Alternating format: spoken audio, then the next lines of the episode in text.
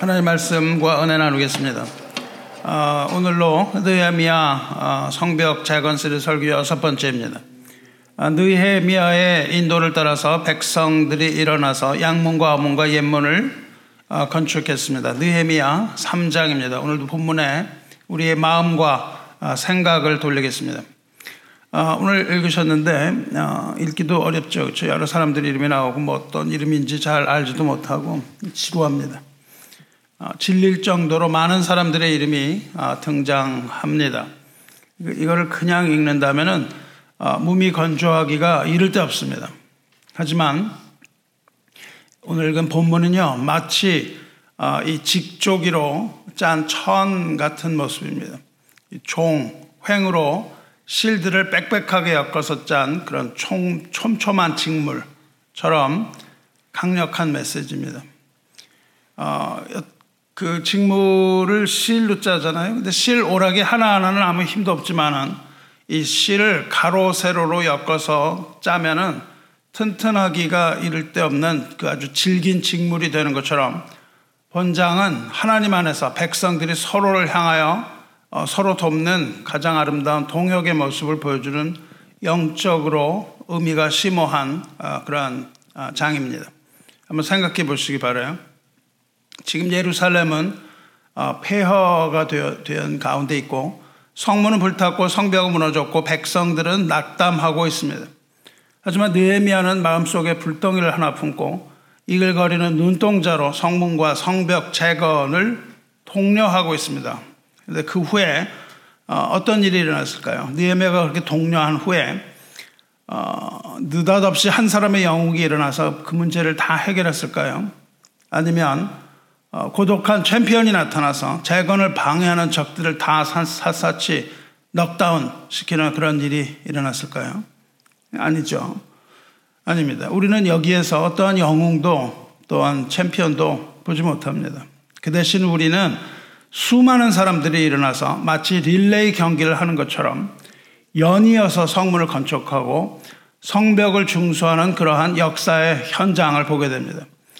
이 사람들이 일어나서 일으키는 역사는 수많은 사람들이 동원됐기 때문에 어, 거기를 그냥 먼지가 가득한 공사장으로 만들었겠죠.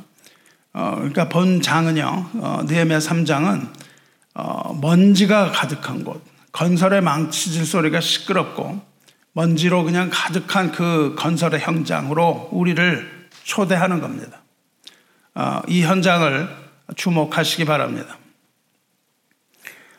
어, 이렇게 먼지 투성이의 공사 현장을 그리는 느헤미야 3장에서 가장 빈번하게 등장하는 문구가 뭔가요? 여러분이 오늘 읽으신 것 중에 어, 저의 눈에 들어온 것은 그 다음은입니다. 그 다음은 거의 오늘 읽은 모든 구절이 다 그 다음은 그렇게 시작하죠. 그 다음은.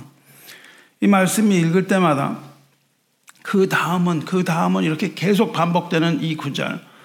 어, 이 구절은 저의 귀에 이 구절은 마치 아름다운 노래를 부를 때 반복되는 후렴구 같이 그렇게 들립니다. 그 다음은, 그 다음은 이렇게 후렴, 반복하죠.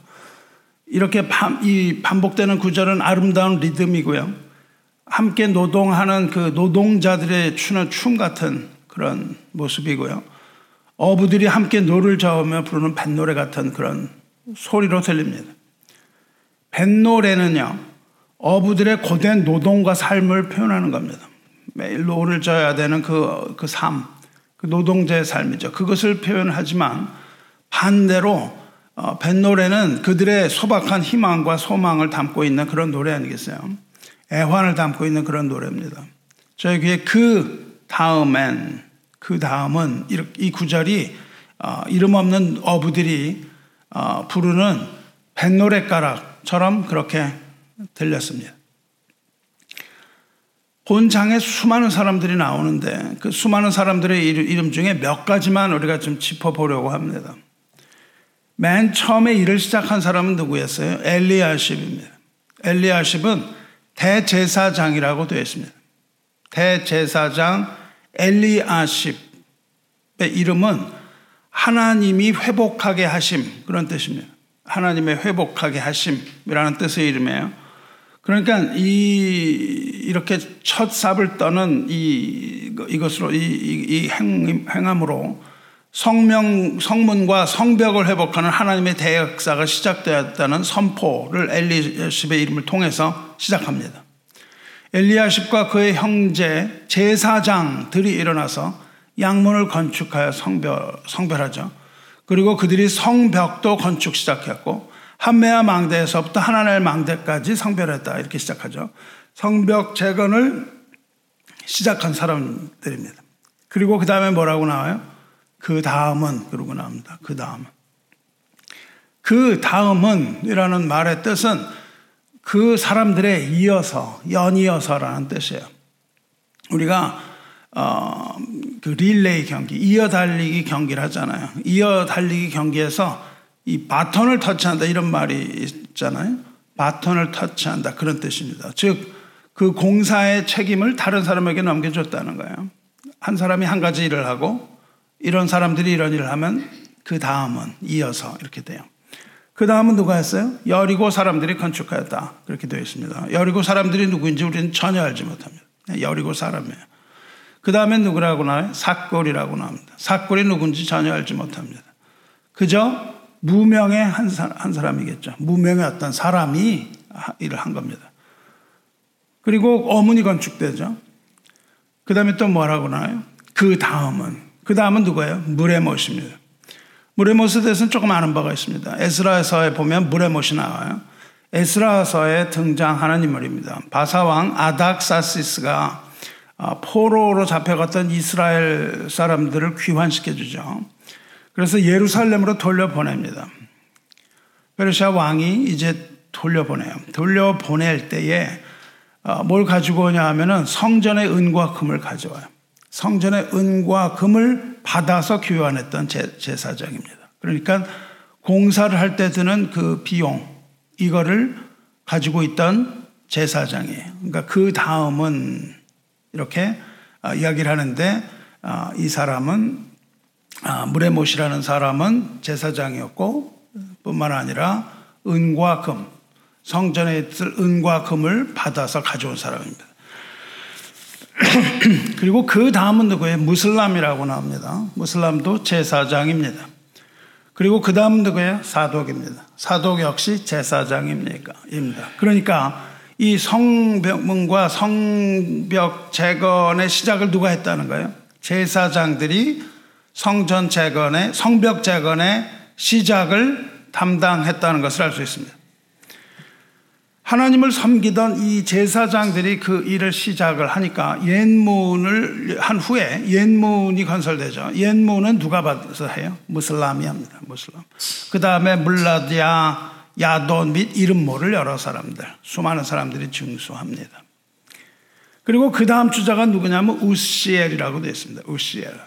우시엘은 하나님의 능력이라는 뜻인데 여기부터는 제사장이 아닙니다. 제사장이 아니고 생업을 가진 사람들이 일을 담당하기 시작해요. 우시엘. 우시엘의 생업은 거기 뭐라고 되어 있습니까? 금장색이라고 되어 있습니다. 금장색. 금장색이란 말은 뭐 요즘은 잘 쓰진 않는데, 어, 금장색은 영어를 보시면 goldsmith, 즉, 금, 은을 세공하는 세공업자입니다. 금은을 세공하는 사람이 어, 어, 우시엘인데 그 다음에는 우시엘이 들어와서 시작을 해요. 그러면 당시에 금은을 만든 사람들은 뭘까요? 왜 금은을 만들었을까요? 요즘 뭐 결혼 반지, 약혼 반지부터 해서 뭐 여러 가지 애기 돌 이런 거 만드는데 당시에는 그거 하는 사람들은 도대체 뭘 하는 사람들이었을까요? 네, 금장색이라는 사람들은 금이나 은이나 이런 것들로 형상을 만들어서 우상을 만들던 사람들입니다. 우상을 만들던 사람이에요.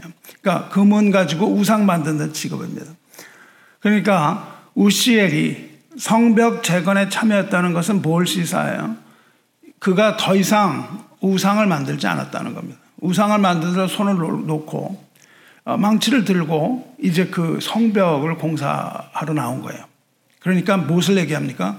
이제 우상 숭배로부터 돌아선 사람이라는 것을 우리가 어, 추측할 수가 있습니다. 이제 더 이상 그걸 만지지 않고 나와서 이걸 음, 성벽 작업하죠. 이렇게 우상 숭배에서 돌아선 사람까지 성벽 재건에 참여하여서 그 우상 숭배하던 사람이 조그만 망치 집에 그 가게에서 조그만 세, 세공 망치를 두드리는 것이 아니라 이제 공사장에 나와서 큰 망치를 휘둘러서 벽을 재건하는 그런 모습이죠. 그 다음은 누구예요? 하나냐입니다. 하나냐 역시 생업을 가진 사람이에요. 하나냐의 직업은 뭡니까? 향품 장사입니다. 향품 장사. 향품 당시의 향품이라는 것은 굉장히 값비싼 거죠. 어, 그리고 그것은 어, 수입에만 의존하던 거예요. 수입 상품입니다. 그러니까 예수님의 장례식에 썼던 그 향품, 어, 그 아주 비싼 건데 그런 게 다 수입품이었거든요. 향품 장사는 그러니까 어, 상당한 재력가였던 것이 틀림없습니다. 돈이 있는 사람이에요. 최소한 중산층 이상 사람입니다. 그 사람은 경제적으로 풍요롭고 뭐 부, 유한 사람인데 그럼에도 불구하고 여기 나올 필요가 하나도 없는 거죠. 하나도 나올 필요가 없는 사람인데 어, 성문과 성벽 이 공사판에 투입돼서 공사를 하고 있다고요. 구절을 보면 르비아가 나옵니다. 르비아는 누구냐 하면 예루살렘 지방의 절반을 다스리는 관리입니다. 여기서 지방이라는 것은 예루살렘이라는 지방이 아니고요. 예루살렘 변방. 그러니까 예루살렘 근처의 행정구역들이죠. 예루살렘 근처에 있는 어떤 행정구역의 반을 나누어서 다스렸다는 것을 알 수 있습니다. 그렇죠? 이것들을 구역을 또 나눴다고요. 그러니까 무슨 말이에요? 예를 들어서 뭐 어, 도가 있고 시가 있고 구가 있고 군청이 있고 뭐 이렇잖아요. 서울시 그러면 어 그러니까 예루살렘에 있는 그 어떤 한 지역의 절반을 다스렸다 그러니까 상당한 권력자입니다. 권력을 가진 사람이에요. 그러니까 말하자면 지금의 구청장 정도 되는 거죠. 어, 그런 막강한 구청장 굉장한 어, 실력가죠, 그죠? 어, 막강한 실력자고 권력이 있는 사람입니다. 근데 루비아는 그 권력을 가진 사람인데 나와서 공사판에 투여됐다는 겁니다. 뭐 루비아 혼자 나오지 않았겠죠, 그렇죠? 그 주민들의 협력 다 받았을 것이라는 그런 상상도 해봅니다. 자, 그리고 이제 10절과 11절에 또 다른 이름들이 등장하는데요. 여러 이름들 다 지나가고 누군지 몰라요. 아무리 찾아봐도 모르는 처음 나오는 무명의 인사들입니다. 그런 사람들이 등장하고 그 이후 이어서 이어서 12절. 12절에 그 다음은 누구예요? 그 다음은 할로헤스라는 사람이죠. 할로헤스 역시 뭐라고 되어 있습니까? 예루살렘 지방 절반을 다스리는 관리. 그렇죠. 그러니까 이거는 뭐 두 사람 합쳐서 예루살렘 지방 전체란 뜻은 아닙니다. 지방 여러 개가 있는데 그 중에 상당히 큰 부분을 다스리던 사람이죠. 그런데 할로헤스가 건축했다 그렇게는 안 되어 있습니다. 할로헤스가 건축되어 있다는 안 하고요. 뭐라고 되어 있습니까? 할로헤스의 아들과 딸들이 중수했다고 되어 있습니다. 딸들이. 어, 뭐를 알 수 있어요? 남자들만 공사장에 나간 게 아니고 뭐예요? 여자들도 성벽 재건 공사에 참여했다라는 걸 알 수 있죠. 그 딸들이. 이 딸들은 뭐예요? 구청장의 그 아주 어, 부유한 권력가 집안의 딸들이에요. 그렇죠? 이 딸들은 뭐 도저히 나올 생각을 우리가 못 하죠. 근데 그 아들과 딸들이 다 나와서 성벽을 재건했다는 겁니다. 뭐예요? 남녀노소 가리지 않고 모두 참여했다. 이러한 사실을 우리가 알 수 있습니다. 자세히 읽으면. 이것을 읽을 때에 저는 행주산성 전투가 떠올랐습니다. 임진왜란 때 어, 조선군이요 행주산성에서 10배의 어, 일본군과 싸워서 이기죠. 어, 뭐그 행주가 우리 그 여인들이 쓰는 그 행주라고 하는데 정확히 뭐 그런 건지 잘 모르겠어요. 근데 그런 의미를 갖습니다. 그런데 그 행주산성 전투에서 어, 군사 군인들만 싸운 게 아니죠. 군인들만 싸운 게 아니라 백성들이 모두 협력하여 승리를 얻었습니다. 백성들이 그 주변의 늪지대도 메우고요. 성벽도 보강하고 특히 성벽 보강이 거기 나옵니다. 행주산성에. 그렇게 협력하여 힘을 보탰는데 이 사람들은 집에 있는 그 뭐 집기나 재물이나 이런 것들을 다 가져 나왔어요. 그리고 집에 있던 식량 가져 나와서 군량매했고 집에 있던 것들을 가지고 나와서 무기가 무기를 제공했고요. 또 여인들이 나와서 부상병을 치료하거나 이런 일이 있다는 것이 역사적인 기록에 있습니다. 그런데 이 행주산성의 승리로 이끌었던 주역은 여자들입니다. 여성들이 맹활약을 하죠. 이 여성들이 성벽을 공사에 다 참여를 해요. 그래서 성벽을 높이고 넓히기 위해서 돌, 흙, 그런 것들을 다 날랐습니다. 그렇게 성곽 보수의 힘을 어, 보탰을 뿐만 아니라 이 여성들은 부상병 치료했다 그랬고 뿐만 아니라 몸을 날려서 외군과 전투도 합니다. 여자들이. 아, 우리나라 아주 그냥 뭐 여성 파워가 어마어마한 나라였습니다. 조선시대에 우리가 잘 알고 있는 여류 시인이고 기생으로 알려진 황진이. 황진이가 이 행주산성에서 빛을 드러내죠. 어, 황진이가 척후 부대를 이끌고 들어가서 적군의 정보를 수집도 하고요. 또 황진이가 그 말 잘 탔다 그러죠. 뛰어난 긴 마술로 일본군의 첩자를 막뭐 색출했던 이야기 그리고 어, 시를 짓고요. 뭐 승리를 막 점쳐서 예언을 해요. 어, 그래서 병사들을 위로하고 또 사기를 북돋고 뭐 이런 이 런 이야기들 어, 행주산성 전투의 역사가 아주 가득합니다. 이런 이야기들로 가득해요. 행주산성 전투는 어떤 걸 우리에게 알려주나요? 백성의 협력과 단결의 힘, 이런 거의 상징이죠. 역사적인 상징으로 우리나라는 어, 행주산성 전투의 역사를 가지고 있습니다. 그래서 오늘날까지도 어, 국민의 협력과 단결 이런 것들을 강조하는 상징으로 여겨지고 있습니다. 특히 우리가 어, 이렇게 뭐 임진왜란이나 이럴 때 말이죠. 그 단결하지 못했던 거 정치적으로도 나누어지고 뭐 현실도 그렇지만 어, 그렇게 잘 단결하지 못하는 그런 모습들을 보여주는데 어, 행주산성의 이야기는 어, 그런 것에 우리에게 도전을 주는 그러한 선조들의 이야기입니다. 마찬가지로 이 예루살렘 성벽의 재건의 역사도 무엇을 만들어 이야기합니까? 협력과 단결의 힘 이런 것들을 상징하고 있잖아요. 그래서 우리가 이걸 읽을 때 아주 지루하지만 그러나 이것을 잘 들여다보고 우리가 그 공사 현장으로 나간다면 그 먼지 날리는 공사 현장으로 나간다면 우리는 거기서 은혜를 받는 거예요. 성경을 이렇게 입체적으로 읽으시고요. 어, 과연 어떤 일들이 일어나는가 한번 보시기 바래요. 근데 행주 산성과 이 느헤미야 성벽 재건의 차이점은 뭡니까? 차이점은 하나님 안에서 제사장들이 시작했다는 차이가 있습니다. 제사장들이 그 성벽을 시작하고 그러나 제사장만이 그것을 한 것이 아니라 생업을 가진 모든 사람들이 건축의 역사에 참여했다는 사실이에요. 제사장들은 직분이 제사를 드리는 거였는데 그런데 어, 공사장에서 망치 잡았다고요. 그러니까 자기가 하던 일을 내려놓고 어, 재건 공사를 한 거예요. 금장색은 어, 세공업자였는데 자기가 하던 일을 내려놓고 성벽 재건한 겁니다. 누구나 다 자기가 하던 일을 내려놓고 성벽을 재건했다는 거예요. 우리는 지금 우리 교회 갱신에 대해서 얘기하고 있습니다. 그러니까 이것에 비추어 볼 때, 이것을 우리가 모델로 삼았을 때요. 이, 이 우리는 하나님 안에서 어, 교회 목회를 맡은 자가 먼저 시작하는 겁니다. 그런데 어, 목회자가 말씀과 기도에만 전무해야 된다 이런 이야기를 해서 목회자들이 뭐 그런 것만 하는 것 같아요. 천만의 말씀입니다. 정말로 24시간 말씀과 목회를 한다면 그렇게 해야 되겠죠. 그러지 않고 대부분의 시간을 놀면서도 뭐, 어? 손은 더럽히지 않는 이런 식의 이런 목회관이라는 것은 아, 요즘에는 맞지 않는 거예요. 당시에 사도들은요, 사도들이 말씀과 기도에 전무했습니다.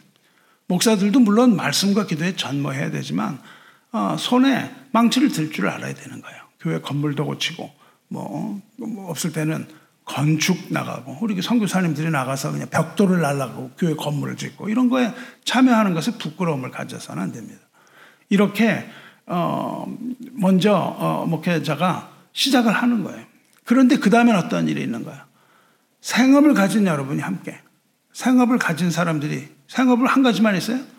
뭐 금장사, 향품장사 여기서 향품장사 하시는 분 안 계신 것 같고 금세공하는 분 안 계신 것 같지만 우리가 다 생업을 가지고 직업을 가지고 뭐 하는 사람들이잖아요. 이렇게 생업을 가진 음, 여러분이 모두 함께 참여해야 되는 것을 강력하게 시사합니다. 아니 목사님은 뭐 목사니까는 교회 일을 이렇게 하시지만 우리는 아닌데요. 주중에는 우리 할 일이 되게 많은데요. 이런 말이 핑계가 됩니까 안 됩니까? 안 된다는 겁니다. 되지 않는다는 거예요. 어, 우리에게 이, 이 느헤미야 성벽은요. 우리에게 협력과 단결과 희생에 관하여 도전하고 있는 겁니다. 우리가 가진 어떤 것 있지만 우리가 가지고 있던 펜대를 잠시 내려놓고 기도하고 서로 돌아보고 이런 것들을 해야 된다는 것이죠. 그 다음은 이 오늘 설계 제목이잖아요. 그 다음. 그 다음은 뭐냐면 next to them, next to him 그거예요. 그 사람 다음으로 연이어서 이런 뜻입니다. 그 다음이라는 이 오늘 나오는 이 반복되는 후렴구는 연합 우리가 연합해야 함을 선언하고 있고 이것은 우리 옆 사람 형제 이마에 흐르는 땀을 보고요. 우리 자매 손에 들고 있는 이 쟁기를 보고 내가 당신과 함께 일합니다라고 말하라는 하나님의 부르심이에요. 옆에 형제가 흘리는 땀을 보고 나는 어, 선선한 그늘 아래에 누워서 어, 노래를 부르고 있는 것이 아니라 옆에 있는 땀을 흘리는 형제에게 어, 망치를 건네주고 망치질을 하고 있는 형제에게 그뭐 음, 못을 그 다음에 전해준다거나 이렇게 음, 이렇게 돕는 그런 손길을 이야기하고 있는 거죠. 이렇게 우리는 하나가 돼서 하나님의 나라를 건설해야 나가야 되는 거예요. 우리 모두 함께 피난처를 만들어야 되고, 함께 밥을 먹어야 되고, 슬픔에 빠진 사람에게는 위로를 해줘야 되고요. 기뻐하는 사람과는 함께 웃고, 또 한 목소리로 회중에서 크게 찬양하고, 하늘을 진동하게 하는 거예요.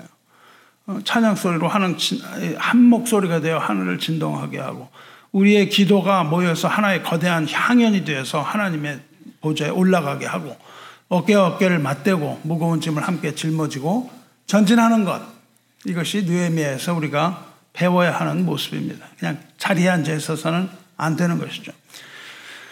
형제 자매 여러분 그런데 여기 우리의 도전이 있는 것이죠. 우리는 그 다음 사람이 있다는 것을 잊는 거예요. 내 옆에 누가 앉아 있는지도 잘 모르는 거예요. 앞에 앉은 사람은 특히 뒤에 앉은 사람은 뭐 있는지 잘 몰라요. 제가 어, 신학교를 다닐 때 맨 앞자리에 앉아요. 근데 이제 제가 신학교를 다니면서 풀타임 목회를 하면서 또 제가 무슨 다른 일도 있었거든요. 그 계산을 해보니까는 제가 하는 일이 일곱 가지더라고요. 일곱 가지. 영어로는 I'm wearing seven hats. 그래요. 내가 일곱 개의 모자를 쓰고 있다. 이거 할 때 갑자기 야구 모자를 쓰고 있다가 돌려가지고서는 다른 모자를 쓰고 다른 일을 하고 이러는 거잖아요. 그래서 공부를 하는데 뭐 복습하고 이럴 시간이 없는 거예요. 그래서 어, 언어는 카드를 사가지고 운전을 하면서 시험 보기 전에 그냥 운전. 이거 교통 법규를 위배하는 건지 잘 모르겠지만 그렇게 보면서 갔고요. 어, 복습할 시간 없는데 효과적인 공부 방법은 수업 시간 30분 전에 가는 거예요. 30분 전에 가서 맨 앞에 앉아가지고 그 전에 했던 걸 보는 거예요. 가장 효과적입니다. 그리고 30분 하고 그렇게 앉았다가 끝나고 나오니까 어떤 학생이 젊은 학생들이 저더러 저를 알아봐요. 근데 저는 그 친구들 하나도 못 알아보는 거예요. 앞에만 앉아갖고 뒤를 봤으니까. 그 앞에 보니까 뒤에 이제 머리 뒤통수만 그냥 보고 지내는 그런 일이었죠. 그러니까 이 런 생활에 있어서 정말 몸이 건조한 생활이 되는 것이죠. 우리 교회 생활이 그렇지 않습니까? 옆에 누가 있는지, 저 사람 뭘 하는지 잘 알지도 못하고, 옆에 그 다음에를 해야 되는데, 그 앞 사람이 뭘 했는지 알지 못하는 거죠. 아, 교회 청소는 누가 합니까? 누가 하나요? 이렇게 되잖아요. 하는 분들이 있지만, 어, 그분들이 누군지도 잘 모르고요. 또 뭐, 이 꽃은 누가 하나? 교회에서 돈을 내서 하나? 아닙니다. 그렇지 않습니다. 이게, 이게 섬기는 사람들이 다 있거든요. 그 사람들이 뭘 하는지도 잘 모르고 교회는 그냥 왔다가 가고 이런, 이런 생활이 되면 안 된다는 것이죠. 우리는요 협력을 잘 안 하는 거죠. 그래서 자기 힘으로만 혼자 하려고 하는 것이 있는가 하면 혹은 또 서로 다, 다가가려고 하지만은 소, 소리가 너무 시끄러워갖고 부르다가 잘 들리지도 않고 끝나요. 음, 소음이 너무 시끄러워서 서로의 소리를 잘 듣지도 못하고 이런 겁니다. 하나님의 이 성문과 성벽은요, 고립돼서 혼자 세워가는 게 아니에요. 혼자는 세우지 못합니다. 혼자 세우지 못하고 어깨에 어깨를 맞대고 벽돌 하나하나를 쌓아가야 되는 거예요. 그래서 우리가 그 벽돌들을 나르고 뭐 타르를 붙이고 이런 일을 해야 되는 거죠. 그런데 우리가 이런 것들을 다 망각하고 형제를 망각하고 각각 자기의 좌석에 앉아 있다면 성벽은 재건되지 못하고 결국 어, 실패로 돌아가는 겁니다. 하나님께서는 이러한 상황을 보고 학계 선지자를 통해서 나무라셨어요. 학계 일장에 이렇게 나무라십니다. 이 성전이 황폐하였거늘 너희가 이때 판벽한 집에 거주하는 것이 옳으냐. 판벽이라는 건 벽이 네 개 있는 집입니다. 벽이 네 개 있는 집에 산다는 것은 좋은 걸 얘기하죠. 그렇죠? 판벽한 집에 너희가 내 집이 황폐한데 너희들이 너희 편안한 집에 있는 게 옳으냐. 너희는 산에 올라가서 나무를 가져다가 성전을 건축하라. 그래야면 내가 그것으로 말미암아 기뻐하고 또 영광을 얻으리라 여호와가 말하였느니라 말씀하시고 너희가 많은 것을 바랐으나 아 내 삶의 어떠한 걸 막 추구했단 말이죠. 내 삶의 성공을. 너희가 많은 것을 바랐으나 도리어 적었고 뭐 열심히 일을 했는데 얻은 게 별로 없다는 거예요. 자기 일을 했는데. 너희가 그것을 집으로 가져갔으나 내가 불어버렸느니라. 근데 내 어, 커리어 뭐 그냥 나의 인생의 목표를 향해서 그냥 열심히 했는데 하나님이 훅 하고 한번 부시니까 다 날아갔다는 거죠. 나 만군의 여호와가 말하노라 무슨 까닭이냐 내 집은 황폐하였으되 너희는 각각 자기의 집을 짓기 위하여 빨랐습니다. 이것이 우리의 생업에 올인해서 나의 커리어와 뭐 이런 것들에 그냥 열심을 내면서 하나님의 일은 등한시하는 사람에 대한 하나님의 책망입니다. 결국은 그것이 아무 소용이 없다는 거예요. 하나님을 빼놓고 자기의 커리어를 그렇게 추구했지만 하루아침에 날아갑니다. 우리가 돈을 얘기하지만요. 이럴 경우 하나님으로부터 멀어지면요. 그것이 그냥 아무 허무한, 아무것도 없는 허무한 일로 변하고 마는 거예요. 30년을 일했는데 그냥 30년을 어, 돈을 벌라고 30년 일했는데 병이 나가지고 번 돈 다 날려버리고 뭐 이러는 것들이잖아요. 그럴 필요가 없습니다.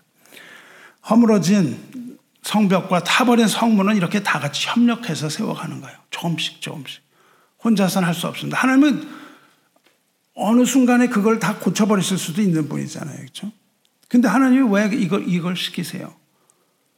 하나님이 이걸 시키는 것은 합력하고 하나 되라는 뜻입니다.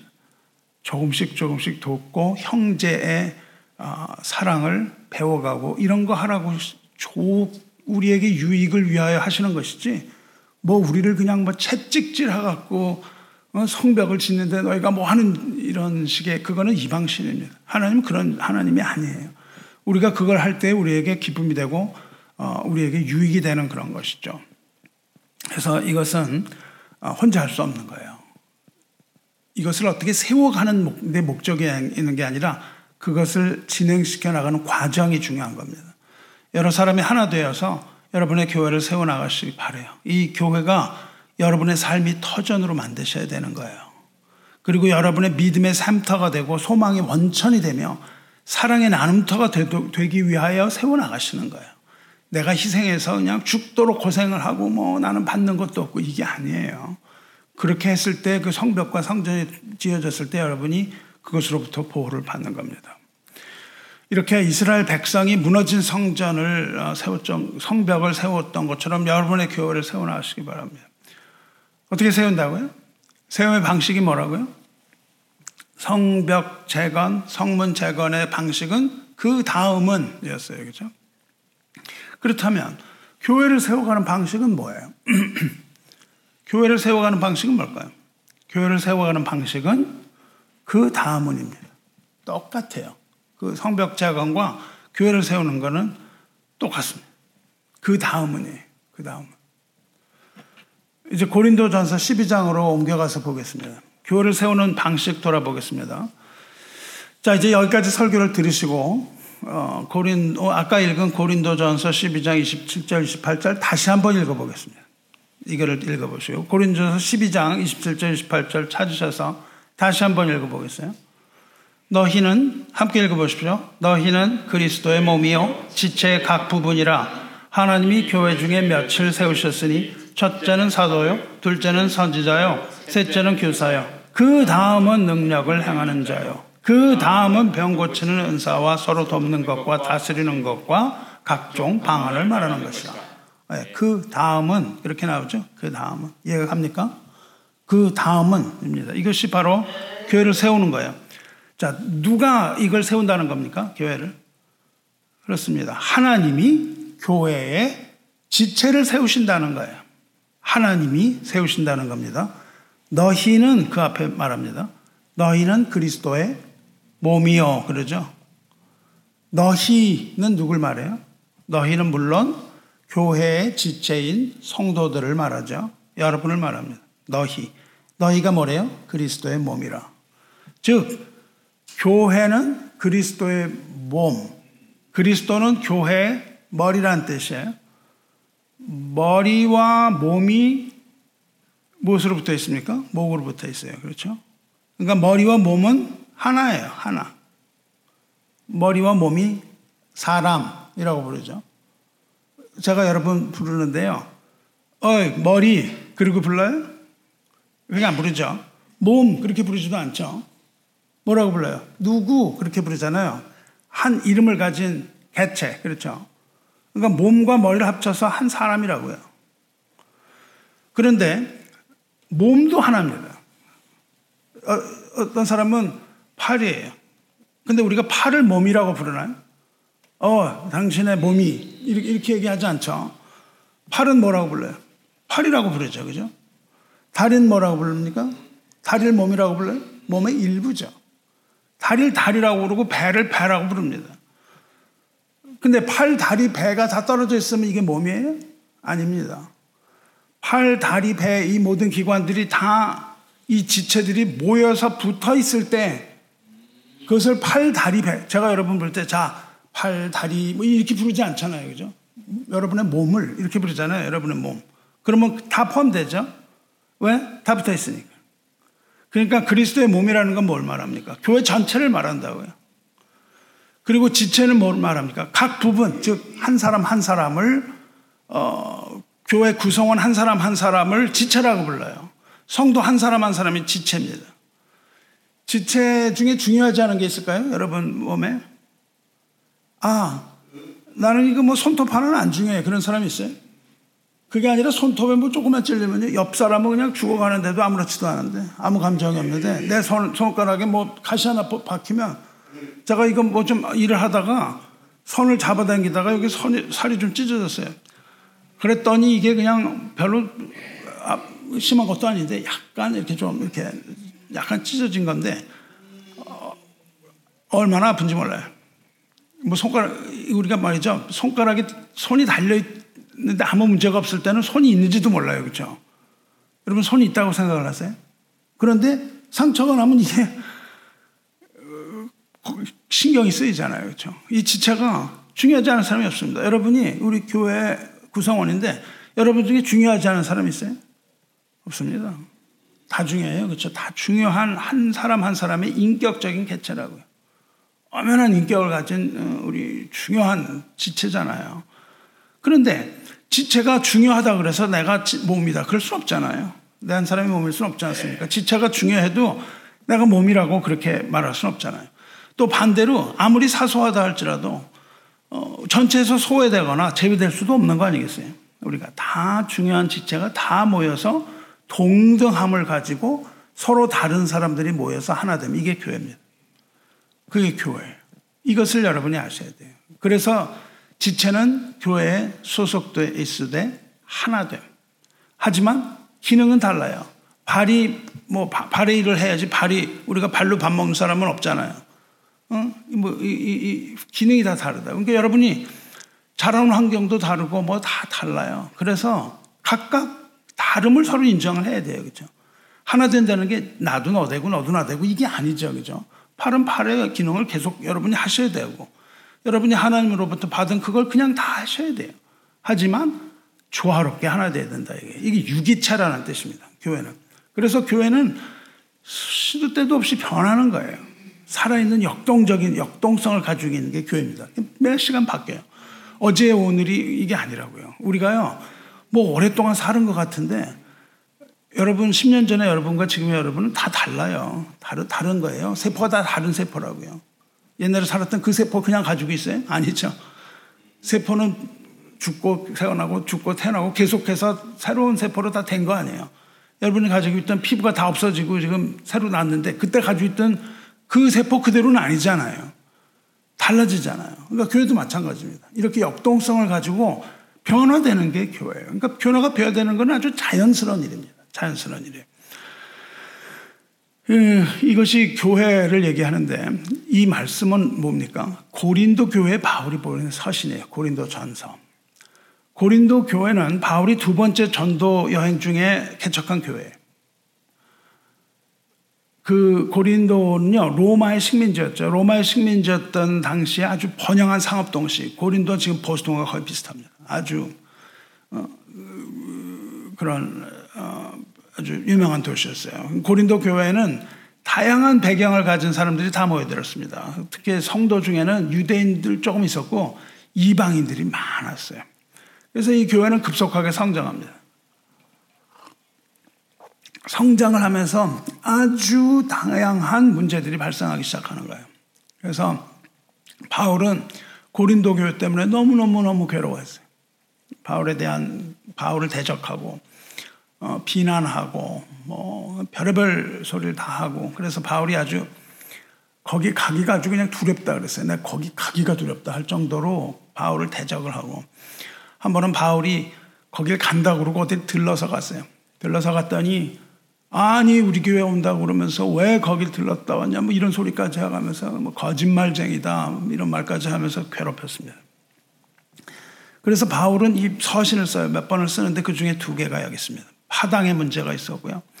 우상 제물의 문제, 뭐, 뭐, 현대교회가 가지고 있는 모든 그 문제들을 다 가지고 있었습니다. 그래서 다, 바울은 교회 문제들을 해결하기 위해서 몇 개의 서신을 보냅니다. 몇개 서신을 보내는데 그 중에 두 개가 고린도 전후서로 성경에 포함되어 있는 거예요. 고린도 전서는, 오늘 읽은 고린도 전서는 주로 교회 속의 문제를 다루고 있어요. 고린도 후서는 주로 교회 밖에서 일어나는 문제들을 다루고 있습니다.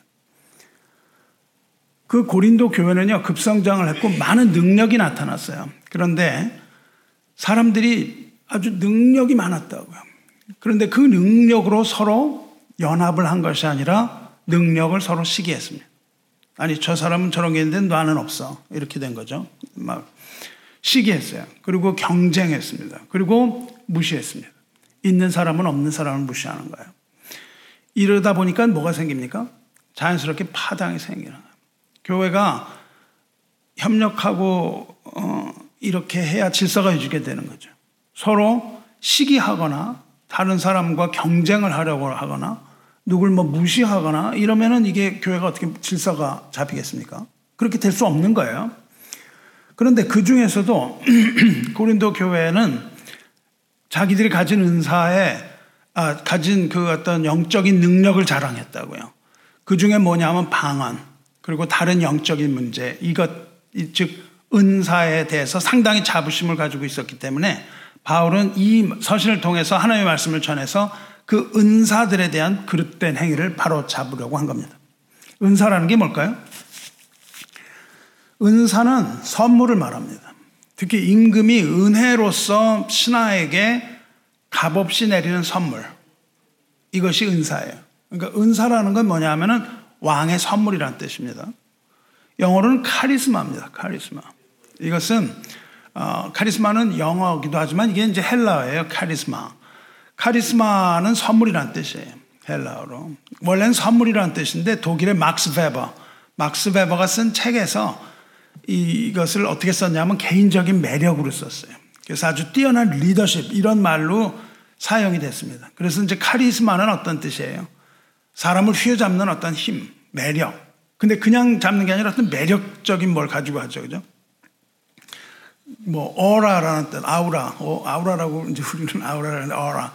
어라라는 그런 말과 비슷해요. 그런 뜻으로 변화돼서 지금 사용합니다. 카리스마, 아, 카리스마가 있네. 그러면 뭔가 그냥 세게 나간다. 이런 거죠. 어, 그런데 기독교에서는 그렇게 카리스마를 그렇게 안 쓰고 뭐라고 그럽니까? 은사라고 부른단 말이죠. 그 말 뜻대로. 그대로 번역해서. 하나님이 은혜로 값없이 주신 선물이란 뜻인데 영적인 재능, 여러 가지 영적인 재능을 카리스마 은사라고 그럽니다. 특히 성경에서의 은사는 성령의 은사라고 불러요. 성령의 은사. The gifts of the Holy Spirit. 성령의 은사. 우리 기독교의 여러 교파가 있는데 그 중에 은사주의자들이라고 부르는 분들이 있습니다. 이 사람들은 은사를 강조한 교파예요. 우리는 뭘 강조하죠? 장로교는 하나님의 은혜, 하나님의 주권을 강조합니다. 어떤 사람들은 은사, 하나님의 은사를 강조하는데 영어로는 charismatic circle이라고 불러요. 우리는 뭐라고 그래요? reformed, reformed라고 불러요. 우리는 개혁 신앙. 그분들은 charismatic circle 그렇게 불러요. 장로교는 은사에 관하여 그렇게 해석하지 않으므로 은사주의라고 부르지 않습니다. 은사주의는 어디서부터 시작됐냐면 감리교의 아버지 존 웨슬리, 요한 웨슬리에서 은사주의가 시작돼요. 그래서 거기서부터 성결교, 순복음 뭐 쫙 다 그게 이제 요한 웨슬리로부터 시작되는 그런 기독교의 분파입니다. 어, 최근에는 모든 이단까지 다 거기 포함이 돼요. 이단들이 다 거기 포함이 돼서 그 어, 은사주의, 신비주의 이런 것들로 넘어갔죠. 그래서 음, 존 웨슬리는 모든 종파에 여러, 여러 영향을 끼쳤습니다. 근데 존 웨슬리 본인은 그렇지 않았는데 그 이후에 그냥 뭐 굉장히 많이 변질이 돼서 그렇게 흘러갔어요. 은사주의는 어, 그런 면에서 보면은 상당 부분이 인본주의입니다. 하나님 중심적이지 않고 인간 중심적이에요. 인간이 가진 은사에 관하여 강조하기 때문에. 그런데 그 은사주의는 오늘 본문인 고린도 전서에서 그 근거를 찾는 거예요. 그런데 중요하게 어, 생각해야 되는 부분이 있는데 그것이 간과되어 있습니다. 은사를 주신 목적이 있습니다. 은사를 주신 목적은 개인을 위한 것이 아니라는 것이 핵심입니다. 개인을 위하여 은사를 주신 게 아니에요. 개인을 위하여 은사를 주신 게 아니라 교회를 세우기 위하여 은사를 주셨다는 것을 잊지 말아야 돼요. 이 은사주의 서클은 은사를 개인에게 초점을 맞춘다고요. 개인이 가진 어떤 것. 그러면 우리 개혁신앙은 뭐 성경의 근거에서 뭐라고 얘기합니까? 은사를 교회론에 초점을 맞추는 거예요. 은사 그러면 교회에 연결이 돼야 돼요. 그것이 개인으로 연결되지 않고 교회로 연결되는 것입니다. 그리고 그것이 옳다고 생각을 합니다. 4절 보시기 바래요. 은사는 여러 가지나 성령은 같고 이렇게 얘기하죠. 하나님이 주신 은사는 여러 가지라는 거예요. 즉 개인 개인에게 나눠 주신다는 게 맞습니다. 그러니까 은사의 다양성을 얘기해요. 은사가 많다고요. 근데 다르다는 말은 그러니까 뭐냐면은 우리 성도가 다양하다는 뜻이에요. 여러분이 다양하다고요. 왜냐하면 여러분 하나하나를 아주 다른 인격을 가진, 개체로 하나님 만드셨으니까. 근데 그걸로 끝나지 않고 뭐라 그러니까 성령 같다. 성령이 같다는 말은 뭐예요?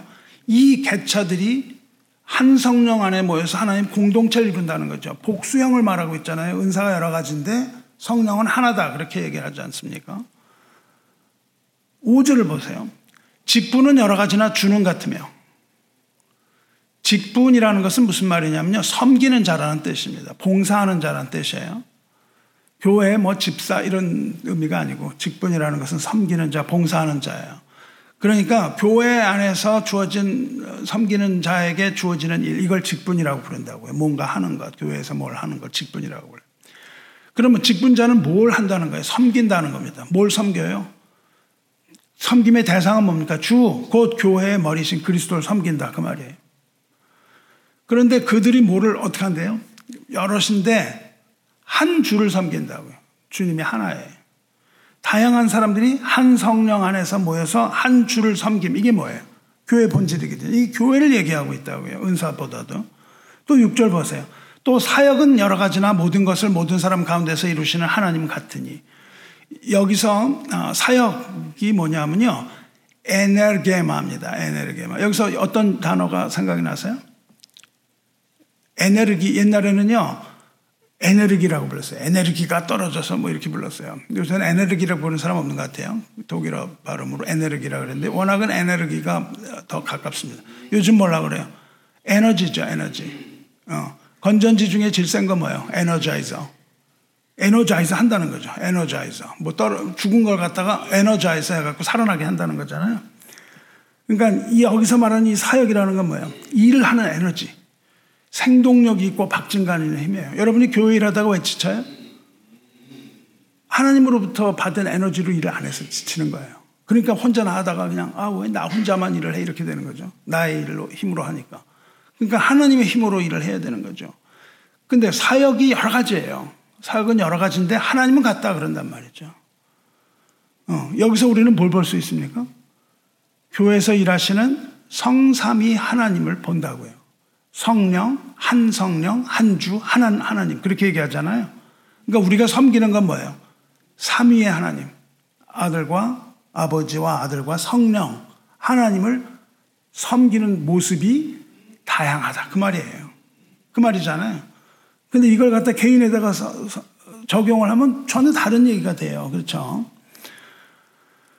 그러니까 성령 안에서 얻은 은사를 가지고 그리스도를 섬기는 직분을 가지고 하나님의 사역, 즉 하나님의 일을 하는 것 이것이 교회의 개체, 즉 여러분이라는 겁니다. 여러분이 성령으로부터 선물 받아서 은사를 받아서 그리스도를 섬기는 직분을 가지고 그리고 하나님의 일을 하는 것. 이거 분명하죠, 그죠? 그러면 은, 사를 주시는 목적은 뭐예요? 은사를 주시는 목적은 7절. 각 사람에게 성령을 나타내시면 유익하게 하려 했습니다. 무엇을? 교회를. 성령을 나타내시면 교회를 유익하게 하고 교회를 세우려 하시기 위함. 이거예요. 그러니까 우리가 교회를 세움에 있어서 뭐예요? 우리끼리 자, 이제 일어나고 돌을 이게 아니죠. 뭘 해야 된다는 거예요? 성령의 은사가 필요하다는 겁니다. 어, 망치질도 못하는 사람이 가서 망치질 하는데 자 망치질 하세요. 그러면 어떻게 해요? 다 망쳐놔요. 그죠? 망쳐놓으면 고치기가 더 힘들어요. 여기다가 못을 박으라 그러는데 그냥 저기다가 못을 여기다가 박고 구멍을 내놓으면 안 되잖아요. 그러니까 우리가 그것을 은사를 받아서 해야 되는 것이죠. 이 망치질 잘하는 사람이 망치를 해야 될 것이고 뭐 이렇게 되지 않겠어요? 그런데 여기서 은사는 특별한 사람만 받을 수 있는 어떤 신기하고 특별한 은사로 사용하지 않아요. 이걸 그렇게 사용하면 카리스마틱이 됩니다. 특별한 사람이 받아서 할 수 있는 사람이 이것저것 받아서 특별한 은사 이렇게 하면 안 돼요. 그게 아니라 뭐예요? 모든 그리스도인에게 하나님이 성령을 통해서 값없이 주시는 선물이란 말이죠. 왜요? 3절 보세요. 성령으로 아니하고는 누구든지 예수를 주시라 할 수 없느니라. 무슨 말씀이에요? 예수를 주라고 시인하는 모든 그리스도인, 저와 여러분이 다 예수를 그리스도와 주로 믿는다면 믿는 그 사람은 모든 사람들이 다 성령을 받았다는 뜻이고 성령을 받은 사람들은 모두 성령을 통해서 은사, 즉 성령의 은사를 받았다는 뜻이에요. 성령의 은사를 받은 줄로 믿으시기 바랍니다. 여러분이 구원받은 하나의 자녀면 성령의 은사를 받았어요. 그러면 성령 은사 도대체 뭐이냐 말이죠. 그거를 얘기한다고요. 어떤 은사가 있나. 8절부터 10절까지 성령의 아홉 가지 은사가 자세히 나와요. 물론 성령 은사는 더 많습니다. 근데 여기서는 대표적으로 아홉 가지 고린도 교회가 가지고 있었던 문제점, 문제점으로 가지고 있었던 아홉 가지 은사를 얘기한다고요. 성령의 은사들이 어떤 건지 알아볼까요? 8절에서 10절 고린도 전서 12장 8절 10절 찾아서 우리 함께 읽어보겠습니다. 자세히 읽어보세요. 어떻게 되어 있는지 8절 한 목소리로 읽을게요. 어떤 사람에게는 성령으로 말미암아 지혜의 말씀을 어떤 사람에게는 같은 성령을 따라 지식의 말씀을, 다른 사람에게는 같은 성령으로 믿음을, 어떤 사람에게는 한 성령으로 병 고치는 은사를, 어떤 사람에게는 능력 행함을, 어떤 사람에게는 예언함을, 어떤 사람에게는 영을 분별함을, 다른 사람에게는 각종 방언 말함을, 어떤 사람에게는 방역을 통역함을 주시는. 뭐, 왜, 왜 이렇게 읽었는지 보이세요? 뭐가? 어떻게 되어 있습니까? 어떤 사람에게는 성령을 따라 성령으로 말미암은 지혜의 말씀. 어떤 사람에게는 같은 성령을 따라 지식의 말씀. 그 다음에는 어떤 사람이라고 안 그러고 뭐라고 됐습니까? 다른 사람에게는 그렇죠. 다른 사람에게는 그 다음엔 어떤 사람에게는 어떤 사람에게는 어떤 사람에게는 어떤 사람에게는 그 다음에 다른 사람에게는 그렇게 되어 있죠. 그러니까 어떤 사람, 어떤 어떤 사람을 한 그룹이에요. 그 다음에 다른 사람 그러면 어떻게 돼요? second 그룹이라고요. 다른 그룹. 또 어떤 사람, 어떤 사람이 거기에 들어가죠. 그리고 뭐라 그럽니까? 그 다음에 다른 사람 이렇게 들어가잖아요. 그러니까 성령의 은사를 보면은 셋으로 나눌 수가 있어요. 크게 보면. 세 개의 은사로 나눕니까? 잘 읽어보시면 그런 말이 나오죠. 어떤 사람에게는 성령으로 말미암아 지혜의 말씀. 또 어떤 사람에게는 같은 성령을 따라 지식의 말씀.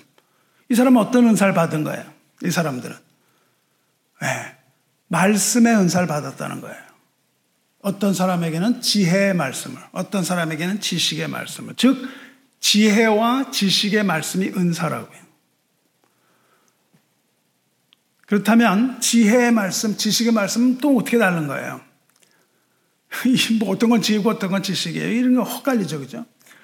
이것을 보기 위해서 조금 아까 읽은 교회 직분을 받아 봐야 돼요. 하나님이 교회 중에 며칠 세우신다고요. 이 은사를 가지고. 어떻게 세우세요? 첫째는 사도요, 둘째는 선지자요, 셋째는 교사요. 이게 어느 그룹에 속할까요? 사도와 선지자와 교사가 어느 그룹에 속해요? 말씀의 은사에 속하거든요, 이게. 그러니까 하나님이 그 예언의, 아, 지혜의 은사와 지식의 은사를 주셔서 사도와 선지자와 교사를 세우셨다고요. 그러니까 지혜의 말씀은 어느 그룹이에요? 사도와 선지자가 지혜의 말씀의 은사를 받은 사람이에요. 교사는 뭡니까? 교회에서 말씀을 가르치는 사람 지식의 은사를 가지고 한다고요. 우리가 지식으로 가르치잖아요. 그렇죠? 근데 그런 어떤 하나님의 말씀이 지식만 갖고 돼요? 아니거든요.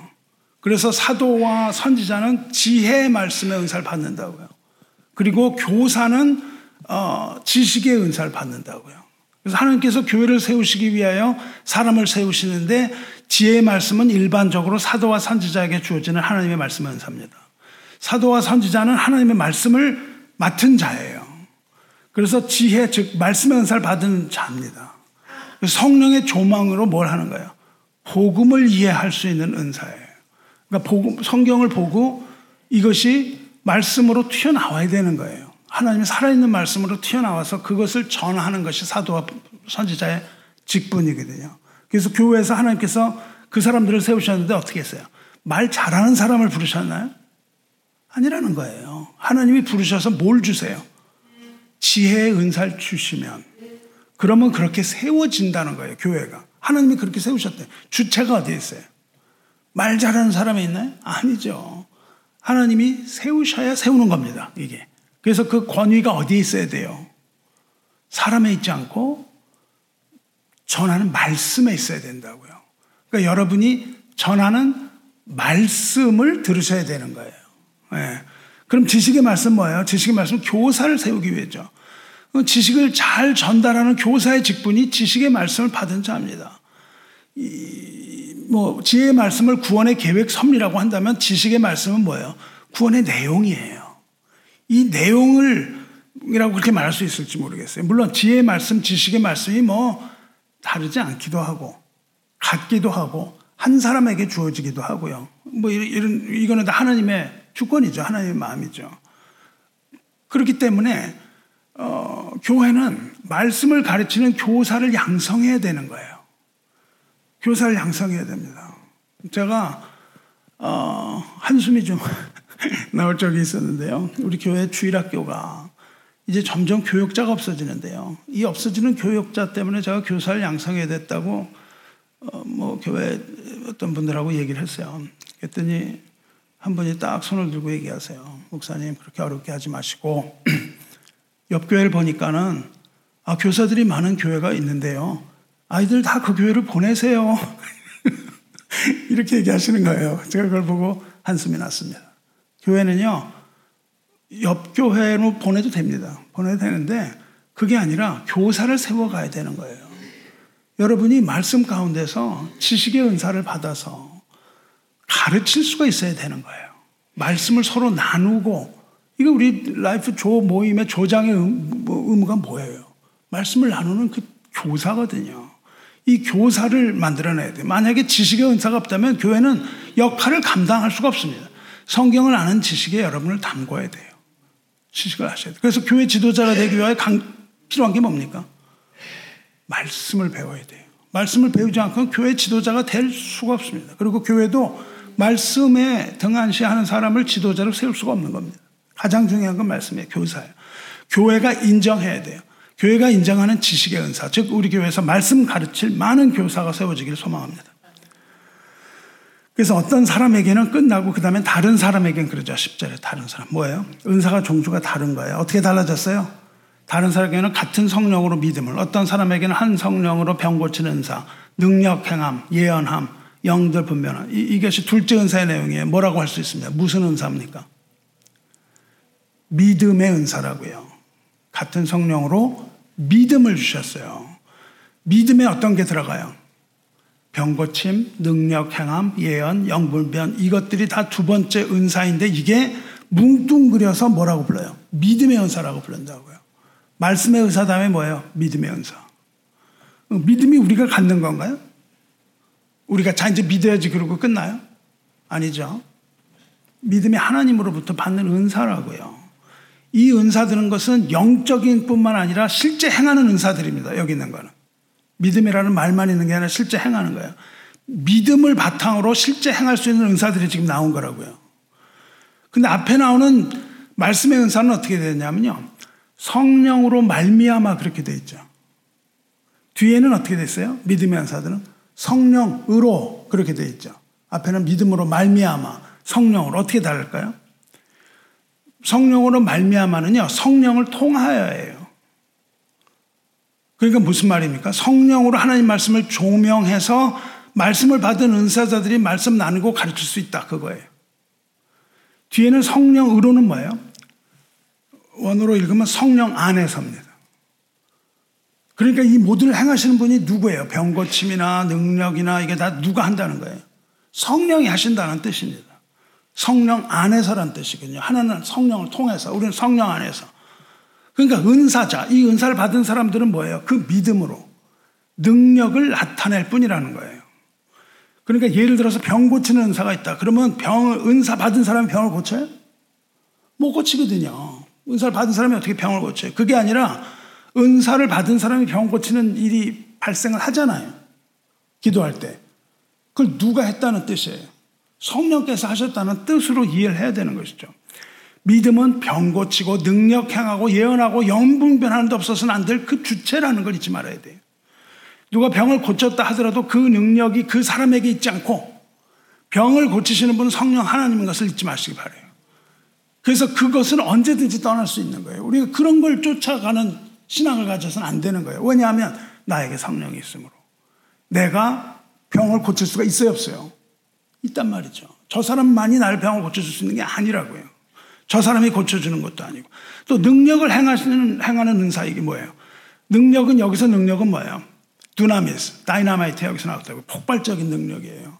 능력은, 이 능력은 뭐냐면 천지창조의 능력입니다. 하나님께서는 그 능력을 누굴 통해서 나타나신대요? 하나님이 나타나지 않고 전모기를 통해서 나타나신 연약한 인간을 통해서 능력을 나타내신다 그랬어요. 그래서 그리스도 안에서 능력을 행하는 자가 있습니다. 그 능력이 어디에 있어요? 뭘 믿는 믿음에 있어요? 십자가를 믿는 믿음에 있다 이거예요. 십자가에 믿는 믿음은 가진 사람은 모두 능력의 은사를 받은 거예요. 십자가의 의미를 깨달을 때 능력이 나타나요. 고린도서 1장 18절에 뭐라 그래요? 십자가의 도가 멸망하는 자에게는 미련한 것이요. 구원을 받는 우리에게는 하나님의 능력이라 그러잖아요. 왜 여기서 받는 이건 뭐예요? 믿음의 은사라니까요. 믿음의 은사에게 나타나는 그 능력이 뭐예요? 십자가의 도. 이렇게 하나님을 능력을 전달받는 매체가 뭐예요? 십자가를 믿는 믿음. 그러니까 우리가 십자가를 믿는 믿음이 우리에게는 능력이다 이거예요. 어마어마한 능력을 갖는 거예요. 능력 행하는 은사를 받으시기 축원합니다. 또 어떤 사람은 믿음으로 뭘 받아요? 예언의 은사를 받아요. 예언이란 건 뭡니까? 내일 일을 얘기하는 거죠. 내일 일을 얘기하는 말하는 은사입니다. 근데 이 예언은요, 어떤 사람의 길흉 화목을 점치는 게 아니에요. 길, 길흉 화복을 점치는 게 아니에요. 당신 내일 어떤 일. 이거는 하나님이 감춰서 아무도 모른다 그랬어요. 이것은 어떤 사람이 내일 어떤 일이 일어날 것이다가 아니고요. 하나님 나라의 미래에 관한 예언이에요. 이것을 뭐라 그러냐면 다른 말로 뭐라 하냐면 계시라고 부른다고요. 하나님의 계시, 예언. 신약 시대에서 예언이라고 불렀습니다. 우리가 이 예언, 이 예언 이렇게 불렀는데 신약 시대에 나타난 예언은 뭘까요? 신약 시대의 예언은 뭐랬냐면요. 구약에 나타난 예수 그리스도에 관한 증거를 찾는 거예요. 그걸 예언이라고 불렀다고요. 구약에서 어떻게 예수님을 예언했는가 이걸 찾았어요. 여러분이 우리 교회에서 왜 이렇게 설교가 길어요? 그렇게 설교가 길어요? 왜냐? 이것을 여러분에게 보여주는 거예요. 예언의 말을 하기 위해서 그렇습니다. 구약의 선지자들은 뭘 했냐면요. 예수 그리스도에 관하여 예언했어요. 그리고 신약은 그 예언이 성취된 거예요. 그리고 성취된 예언이 다시 예언되는 거예요. 이런 의미에서 제가 하는 설교는 어느 캐테고리예요. 예언적 설교라고요. 예언하는 설교예요. 아주 정확한 예언을 하고 있습니다. 왜요? 성경이 예언이기 때문에 예언인 성경은 1.1에게 오차도 없이 정확하게 일어날 일들이잖아요. 이 일어날 일들을 그대로 설교하는 것은 예언적 설교라고요. 저의 생각을 이야기하면 예언적 설교가 아니에요. 내일 어떤 일이 일어난다고 하는 것은 예언적 설교가 아닙니다. 하지만 주님이 다시 오신다고 설교하는 것, 이거는 예언적 설교예요. 왜냐하면 제 생각을 얘기한 게 아니라 성경의 예언을 그대로 이야기하기 때문에 예언이 재해석되고 재선포되는 것이에요. 그러니까 이것은 절대적으로 일어날 일들을 예언하는 것이라고 말할 수 있어요. 그래서 지금 구약을 보고 신약을 보고 여기 일어났던 것을 제가 예언하고 있잖아요. 이것을 예언의 은사라고 부른다고요. 그러니까 제가 설교를 준비하는데 설교를 준비할 때 예언적 설교를 하겠다고 하는 근거가 어디 있어요? 믿음의 은사라니까요. 이건 믿음의 은사 해결이 돼요. 그래서 설교 준비할 때마다 배나 영감을 주시고 배나 믿음을 주시기를 기도하면서 설교를 준비하고 확인하는 거예요. 제가 설교를 준비한 다음에 이것이 진리인가 물어봐요. 진리냐? 이게 무슨 말이냐면 성경 말씀이냐 그거예요. 내 생각이 말한 거 아니냐. 근데 내 생각 말한 거면 지우고 다시 해야 돼요. 두 번째 뭐냐면 믿느냐 이거예요. 아니 믿지도 않는 걸 여러분에게 뭐, 뭘, 뭘 해요. 믿어줘야죠. 안 믿어져요? 하지 말고 믿음 생길 때까지 기다려야 되는 거예요. 그거를 구하면서. 세 번째는 너는 하냐? 그거는 제가 신경 안 쓴다니까요. 넌 하냐? 여러분 그 질문 하죠. 목사님 하세요? 그런 질문 하지 마세요. 못해요. 못하는데 못한다고 해서 말씀을 전하지 않는 건 아니에요. 하나님은 그런 죄인을 택해서 말씀 전하게 하셨거든요. 그러니까 못하는 건 제가 인정해요. 근데 나는 안 하고 여러분 해야 됩니다. 그 말 생각은 아니에요. 나는 못하지 뭐 그걸 괴로워하면서 하는 거죠. 그러니까 여러분이 저한테 목사님 하지 못하는 거예요. 그럼 하나님 말씀 듣지 말아야 돼요. 들을 수가 없습니다. 그러면. 그래서 그거는 안 해요. 마귀는 속삭이죠. 야, 너는 하지도 못하는 걸 뭘 안 듣습니다. 그거는 마귀의 음성이에요. 그게 명분별의 분별의 능력입니다. 계시록 1장 3절에 이 연의 말씀을 믿는 자와 듣는 자와 그 가운데 기록한 것을 지키는 자는 복이 있나니 때가 요한 계시록 말씀입니다. 신약에 나타난 계시가 뭐예요? 구약 예언의 성취 그리고 현재 예언은 뭐예요? 예언의 말씀인 성경을 바로 이해하여 지혜의 말씀과 지식의 말씀으로 잘 가르치고 현재의 삶에 적용, 지키는 자, 적용할 수 있도록 가르치라 그거예요. 그냥 가르치는 것이 아니라 그 예수님이 마태복음에서도 말씀하시죠. 가르쳐 지키게 하라. 그게 뭐냐면 원어로는요. 지킬 수 있도록 가르치라예요. 가르치는 일, 지키는 일 따로가 아니에요. 지킬 수 있도록 가르쳐라 이게. 왜냐하면 모르면 못 지키니까. 이것이 목사에게 주어진 중대한 사명입니다. 이것을 마음에 품고 하나님 말씀 맡은 자로서 두려움과 떨림으로 말씀을 선포하고 있습니다. 그 다음 영분별의 은사죠. 역시 무슨 은사에 속해요? 믿음의 은사. 사랑하는 자들아 요한일서 4장에 사랑하는 자들아 영을 다 믿지 말고 오직 영들이 하나님께 속하였나 분별하라. 많은 거짓 선지자가 세상에 나왔습니다. 이로써 너희가 하나님의 영을 알지니 곧 예수 그리스도께서 육체로 오신 것을 시인하는 영마다 하나님께 속한 것이요. 예수를 신하지 아니하는 영마다 하나님께 속한 것이 아니니 이것이 곧 적그리스도의 영이라. 적그리스도의 영을 분별해야 돼요. 오리라 한 말을 너희가 들었거니와 지금 벌써 세상에 있느니라. 적그리스도가 세상에 있다고요. 초, 초도의 교회는 영불력이 필요했어요. 그래서 베드로에게는 개인적으로 주어집니다. 베드로 사도는요, 아나니아와 삽비라의 마음에 거짓 영을 봤어요. 마술사 시몬의 마음에 악독이 가득한 걸 분별했습니다. 하지만 계시가 완성된 지금은 근거가 뭐예요? 영분별의 근거는 이미 주셨다고요. 적어서 주셨다고요. 성경으로 주셨어요. 그러니까 성경을 보면 영불벽이 돼야 안 돼요. 된다는 뜻입니다. 여러분이 이걸 보면 되는 거예요. 반드시 되는 거예요. 그래서 이 성경을 근거로 해서 하나님의 영과 마귀의 영을 우리는 분별할 수 있어야 되는 거예요. 성경을 바르게 하는 지식으로 영 분별 은사를 받으시기를 주님의 이름으로 축원합니다. 이것이 두 번째 믿음의 은사예요. 그리고 세 번째 은사가 뭐예요? 다른 사람에게는 10절 후반부에 뭐예요? 각종 방언 말함을 어떤 사람에게는 방언들 통역함을 주시나. 이건 여러분이 질문이 많으신 거예요.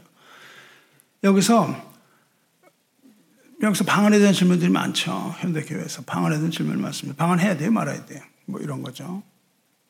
받았어요? 못 받았어요? 뭐 밤낮 질문이 그래요. 방언 받으셨어요? 못 받으셨어요? 이런 질문을 하는데 잘 들으시기 바래요. 여기서 뭐라고 그러냐면 방언을 말, 방언 기도함을 그렇게 안 돼 있죠. 뭐라고 돼 있어요? 각종 방언 말함을. 각종이라는 단어는요, 게네라는 단어인데, 그거는 민족이라는 뜻, 혈통이라는 뜻이에요. 즉, 각 민족의 말, 이런 뜻이에요. 각 민족의 말을 하는 은사, 그거예요. 그러니까 여기서 말하는 방언은 외국어입니다. 각 민족들의 말이에요. 그러니까 이 방언은 알아들 수 있는 외국어예요. 그런데 거기에만 국한되지는 않아요. 왜냐하면 각종이라는 것이 이 세상에 있는 그 나라들만을 말하는 거라는 보장은 없잖아요. 그래서 각종이라는 것은 사람들이 이해하는 방언도 있다는 거예요. 왜냐하면 고린도전서 14장으로 나가면 그 방언이 나오기 때문에 그래요. 우리가 보통 이해하지 못하는 방언이 나와요. 방언, 그래서 14장에서는 그 이해하지 못하는 방언, 이것을 뭐라고 하냐면 신령한 것들 그랬단 말이죠. 그 방언은 신령한 것들이에요. 그러면서 뭐라고 그러냐면 그 방언은 사람한테 하는 것이 아니라 하나님께 하는 것이라고 얘기를 해요. 그래서 알아들을 자가 없대요. 방언을 하면 알아듣지 못하잖아요. 하나님께 하는 거. 그래서 오직 영으로 비밀을 말하는 방언 그렇게 얘기를 해요. 그러니까 어떤 목사님은 아 그건 외국어야 가르치는 분이고 어떤 사람은 뭐 다 방언이 이렇게 가르치는데 성경을 잘 읽고 보면은 그게 아니에요.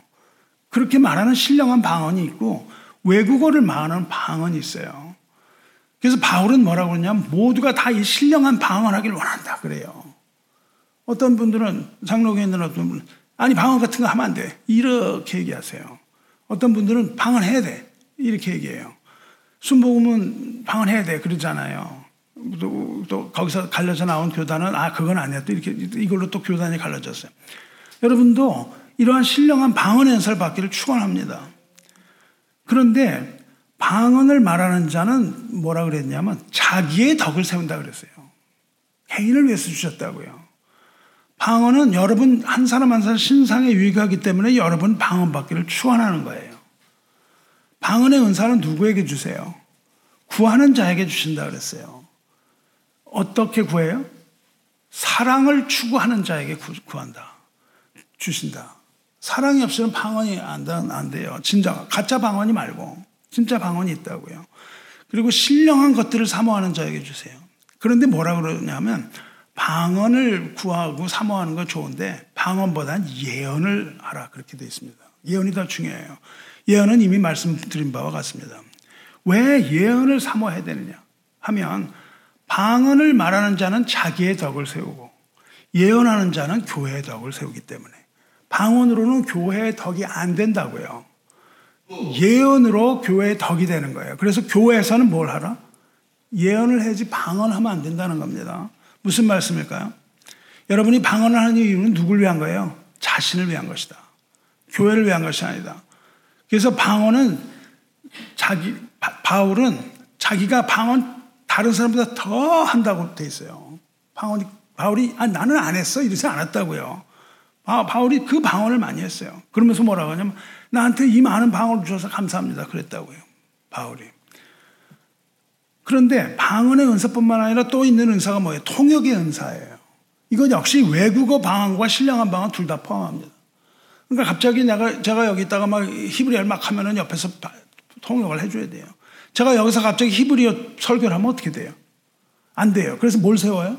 통역관을 세워요. 그렇죠? 그 가면은 누구 하면은 어 뭐 이렇게 통역하면서 설교하는 거 보셨잖아요. 통역해야 돼요. 다른 나라 말로 하면. 근데 어, 우리가 말하는 신령한 방언 뭐예요? 그 역시 통역을 해야 된다는 거예요. 교회에서 통역 없는 방언 하지 말라 그거예요. 통역 없는 방언을 하지 마라.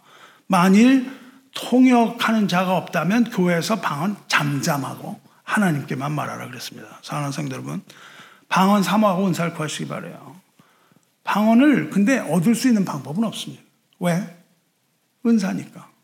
어떤 사람은 말합니다. 뭐 연습을 해야 된대요. 막, 뭐, 연습을 해갖고 방언 얻을 수 없어요. 왜? 아니, 임금 앞에 갖고 뭐 연습을 맡겨라. 이거, 안 되잖아요. 뭐예요? 근엄하게 나가서 하나님 사랑하는 백성에게 주시는 거잖아요. 이게 받는 거죠. 어떻게 연습을 해요. 하나님 주시는 선물이기 때문에 이게 안 되는 겁니다. 방언은 절대적으로 있습니다. 여러분이 방언 부정하면 안 돼요. 근데 방언은 언어의 영역이 아니에요. 말을 하는 게 아닙니다. 방언은 언어의 영역이 아니고 영적인 언어예요. 과학적으로 증명이 됐습니다. 이 MRI라는 게 나오잖아요. MRI. MRI 중에 fMRI가 나왔어요. 있어요. 우리 교회도 어떤 뭐 참여 fMRI 연구했는데 functional MRI예요. 기능을 보는 거예요. 뇌 사진을 찍어요. MRI로. 그럼 뇌에 뭐 이런저런 부분들이 있어요. 그 중에 언어 영역이 있어요. 말을 하는. 말을 우리가 얘기하잖아요. 그러면 그 부분이 활성화가 돼요. 뇌의 어느 부분이 활성화가 돼요. 어떤 연구를 했냐면은 방언을 한다는 사람들을 불렀어요. 그래가지고 이 사진을 찍으면서 방언하게 했다고요. 실험을. 그랬더니 대부분, 그러니까 우리가 말을 하면 어떻게 돼요? 그 부분이 활성이 되죠. 언어가. 그러면 진짜 방언과 가짜 방언이 어떻게 드러나느냐? 가짜 방언을 하는 사람들은요, 언어를 생각해야 되는 거예요. 그래서 방언을 하니까는 그 부분이 활성화가 된 거예요. 이거는 자기가 룰랄라를 한 거예요. 진짜 방언은 어떻게 나타났죠? 막 사람이 방언을 막 그냥 하고 있는데 전혀 반응을 안 하는 거예요. 그 언어가. 그러니까 이 부분은 인간의 언어로 설명이 안 되는 부분입니다. 그 실험을 많이 했어요. 그래갖고 그렇게 과학자들이 증명을 합니다. 어, 언어라는 이게, 이게 이해가 안 되는 게 있구나. 사람이 말을 하는데 뇌의 언어 영역이 활성화 안 되는 게 있구나. 이렇게 안다고요. 방언으로 기도하는 부분은 성경에 조금 나옵니다. 우리는 방언은 기도인 줄 알아요. 근데 기도 아닙니다. 기도만 하는 거 아니에요. 방언으로 여러분도 기도해야 되는데 어떻게 하라는 거예요? 교회에서 하지 말고 개인 기도에만 사용하라는 겁니다. 하지만 방언만으로도 기도하지 말라 그랬어요. 방언으로 기도하면 나의 영이 기도하는 것이지만 마음의 열매를 못 맺는데요. 그러면 어떻게 기도하라 그랬어요? 영으로 기도하고 방언으로 기도하고 영으로 기도하고 마음으로 기도하라 그랬습니다. 그리고 우리의 영으로 방언으로 찬송하라 그랬어요. 그리고 방언으로 찬송도 할 뿐만 아니라 마음으로 찬송하라 그랬습니다. 그러면서 뭐라 그러냐면 교회에서 깨달은 마음으로 다섯 마디 하는 것이 일만 방언으로 말하는 것보다 낫다. 그렇게 말한다고요. 그러니까 교회에서는 방언을 드러내놓고 사람한테 하라 마라. 하지 말라. 사람한테는 하지 말라는 거예요. 앉아가지고 그냥 막 크게 해갖고 내가 이런 방언하면 이러면 안 된다는 거죠. 네, 그러므로 교회에서 방언을 말하지 말고 은밀한 곳에서 오직 하나님께만 방언으로 기도하라. 이것이 성경의 가르침입니다. 그리고 필요할 때는 하는 거예요. 필요할 때는. 어떨 때? 통역의 은사가 있을 때. 통역자가 있을 때만. 그래서 이렇게 이제 은사를 얘기했는데 고린도 교회가 은사를 자랑하기 시작합니다. 그리고 교회가 무질서하기 시작했어요. 은사는 교회를 세우기 위하여 주신 거라 그랬잖아요. 그런데 어떻게 했어요? 이 불순종한 영들이 어떻게 했습니까? 은사 잘못 사용하기 시작했다고요. 그래서 은사자들이 다 뭐라 그래요? 너도 나도 사도처럼 한 거예요. 너도 나도 선지자처럼 교사처럼 막 행동하기 시작했습니다.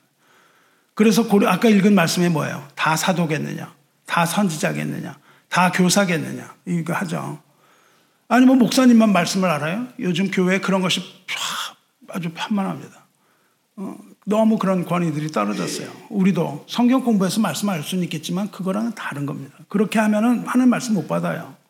다 사도겠느냐, 다 선지자겠느냐, 교사겠느냐, 다 능력 행하는 자겠느냐, 다 병 고치는 은사가 이해가 되시죠? 왜 이야기를 하는지.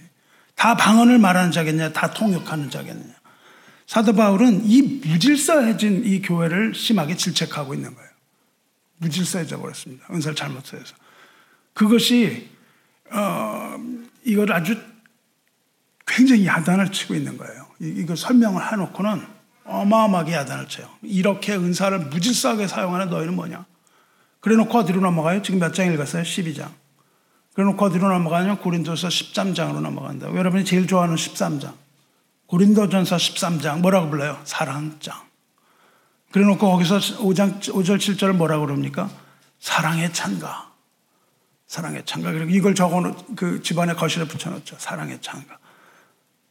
뭐예요? 사랑은 오래 참고 이거잖아요. 사랑은 불에 행하지 아니하며 자기의 유익을 중하지 아니하며 성내지 아니하며 뭐 이런 것들 어, 모든 것을 믿으며 모든 것을 바라며 모든 것을 견디느니라 이게 사랑의 창가잖아요. 너무 멋있잖아요. 근데 뭐예요? 야단치는 거라고요. 야단치는 거예요. 이 구절은 사랑의 창구로, 창가라고 그러지만 머리 좋아할 게 아니에요. 왜냐하면 그 사랑의 창가 나오기 전에 이렇게 책망해요. 내가 사람의 방언과 천사의 말을 할지라도 사랑이 없으면 소리나는 구리와 울리는 꽹가리가 되고 내가 예언하는 능력이 있어 모든 비밀과 모든 지식을 알고 그 산을 옮길 만한 뭐 모든 믿음이 있을지라도 사랑이 없으면 아무것도 아니요. 내가 내게 있는 모든 것으로 구제하고 내 몸을 불쌍하게 내줄지라도 사랑이 없으면 뭐예요? 은사에 대한 책망이잖아요. 조금 아까 나온 은사. 뭐예요? 어떤 은사예요? 사람의 방언과 천사의 말을 할지라도 이거 무슨 은사를 받은 거예요? 방언의 은사를 받았단 말이죠. 방언의 은사를 받았는데 어, 교회에서 막 방언을 했는데 뭐가 없이 그 얘기를 한다는 거예요. 사랑이 없이 방언을 하면 어때요? 소리 나는 구리 악기, 꽹과리 악기다. 또 어떤 은사요? 뭐 예언하는 능력이 있어 모든 비밀. 무슨 은사라고 말했습니까? 믿음의 은사, 말씀의 은사 모두 포함하는 거잖아요. 이 세 가지라고요. 이 세 가지 은사를 책망해요. 그 은사를 잘못 사용한 거 교회에서 난리를 치고 질서를 무너뜨린 것, 어? 서로 그냥 뭐 이렇게 한 거를 어, 야단을 칩니다. 그래놓고 뭐라 그래? 이런 은사들이 있을지라도 무슨 말을 뭡니까? 이런 은사들을 있을지라도 그건 뭐예요? 고린도 교인들이 그런 은사를 받았다 이거예요. 받았는데 그거를 받았는데 제대로 사용하지 않았다는 거잖아요. 잘못 사용했다는 거잖아요. 왜 이렇게 무지럭, 무지수하게 만들었을까요? 사랑이 없었기 때문에. 사랑이 없는 은사가 무용지물이라는 거예요. 우리가 아무리 은사를 받았어도요, 사랑이 없으면 아무것도 아니에요. 오히려 교회에 덕을 세우는 게 아니라 오히려 교회를 시끄럽게 하고 교회 분열을, 분열을 조장했다는 거예요. 가지고 있던 능력들을 가지고 엄청나게 시기하고 무시하고 뭐 이러는 가운데 질서가 깨지고 사람끼리끼리 모이고 이런 것들이 일어나면서 교회 분열이 조장되고 내가 더 잘한다는 거예요. 목사님보다 내가 말씀을 더 잘하라 이렇게 된 거죠.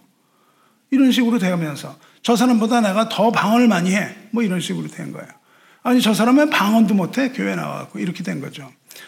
그래서 12장 31절 결론이 뭡니까? 더욱 큰 은사를 사모하라. 그러니까 은사의 리스트에 뭐가 안 들어가 있어요?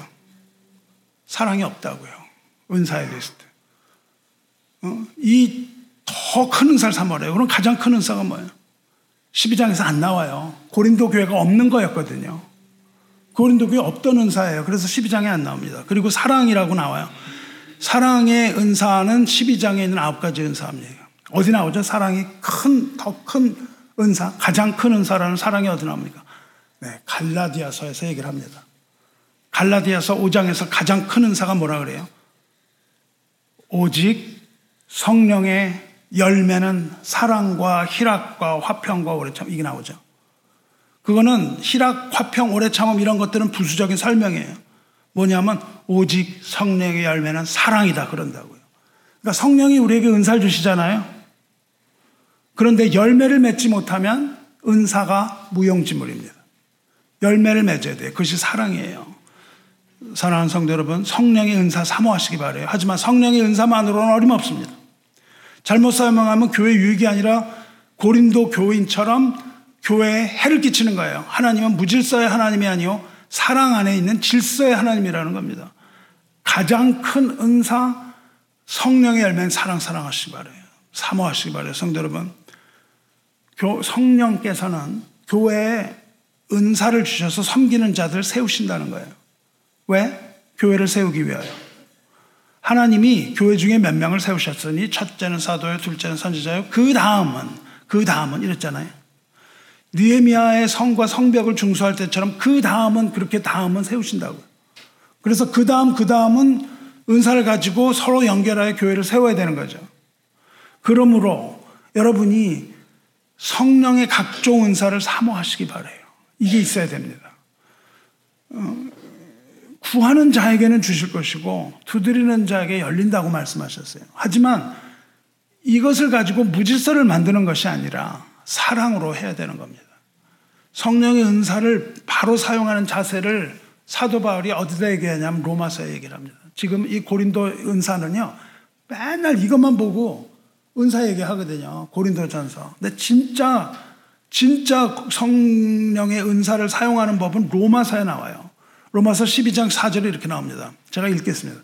우리가 한 몸에 많은 지체를 가졌으나 모든 지체가 같은 기능을 가진 것이 아니니 이와 같이 우리 많은 사람이 그리스도 안에서 한 몸이 되어 서로 지체가 되었느니라. 우리에게 주신 은혜대로 받은 은사가 각각 다르니 혹 예언이면 믿음의 분수대로 분수대로 하라 이게 혹 섬기는 일이면 섬기는 일로 혹 가르치는 자면 가르치는 일로 혹 위로하는 자면 위로하는 일로 구제하는 자는 성실함으로 다스리는 자는 부지런함으로 긍휼을 베푸는 자는 즐거움으로 할 것이라 것이니라. 사랑에는 거짓이 없나니 이렇게 나가요. 사랑에는 거짓이 없나니 악을 미워하고 선에 속하라. 형제를 사랑하여 서로 우애하고 존경하기를 서로 먼저 하며 부지런하여 게으르지 말고 열심을 품고 주를 섬기라. 할렐루야. 아시겠습니까? 성령의 은사가 어떻게 사용돼야 하는지 고린도 교회처럼 그렇게 사용되는 것이 아니고 여기에 뭐라고 되어 있습니까? 이 모든 것들을 어, 어, 분수대로 다 하고 섬기는 대로 어, 섬기는 일로 가르치는 자는 가르치고 각각 자기의 맡은 대로 다른 기능을 하면서 뭐라요? 사랑으로 하라. 이게 어, 참된 어, 은사론입니다. 그리고 이것은 이것은 우리 개혁 장로교회가 가르치는 어, 그런 것이죠. 우리는 느헤미야 3장에서 서로 연합하여 불탄 성문과 성벽을 중수하는 공사하는 장 봤어요. 그리고 이것이 마치 가로 세로로 짠 천 직물 같다 그랬잖아요. 직물을 만들어가는 만드는데 들어가는 실도 셀 수 없습니다. 여러분 요새 여러분이 항공기 만드는 material이 뭐예요? carbon fiber, graphite fiber 이거거든요. 이거 뭘로 만드는지 아세요? 카본 실로 만든 짠다고요. 실로 막 짜요. 그러면 강철보다 강합니다, 이게. 근데 그 실은 너무너무 연하고 아무것도 아니에요. 아주 가벼운 실들입니다. 이것이 가로와 세로로 짝짝 짜서 맞춰져야만 직물이 돼요. 우리가 무엇을 마음에 오늘 새겨야 합니까? 그 다음을 마음에 새겨야 됩니다. 옆에 있는 사람과 함께 손을 잡아야 되는 거예요. 그렇게 될 때 우리는 벽도 만들고 문도 만들지만 사랑의 다리를 건설하는 것이고 화목의 타워를 또 올리는 것이고 폭풍도 견딜 수 있는 그런 바람막이 집과 쉘터를 만들 수 있는 거 아니겠어요? 교회가 여러분의 쉘터가 되지 않겠습니까? 이제 어, 말씀을 마치겠습니다. 이제 교회를 세워감에 있어서 우리가 하나하나의 벽돌이 되면 안 됩니다. 집이 안 돼요. 아무리 벽돌을 잘 만들어도 집이 아닙니다.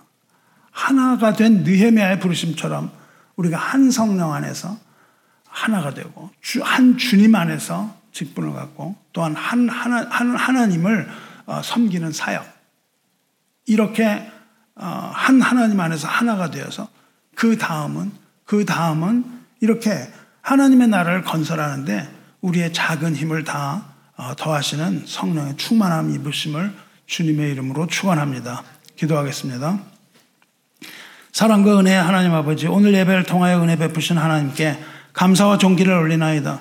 느헤미야를 따라서 불탄 성문과 성벽을 건축한 수많은 이름 없는 사람들의 이름을 들으면서 우리의 영감을 배나 되게 하여 주신 하나님 앞에 존귀와 찬양을 올려드립니다.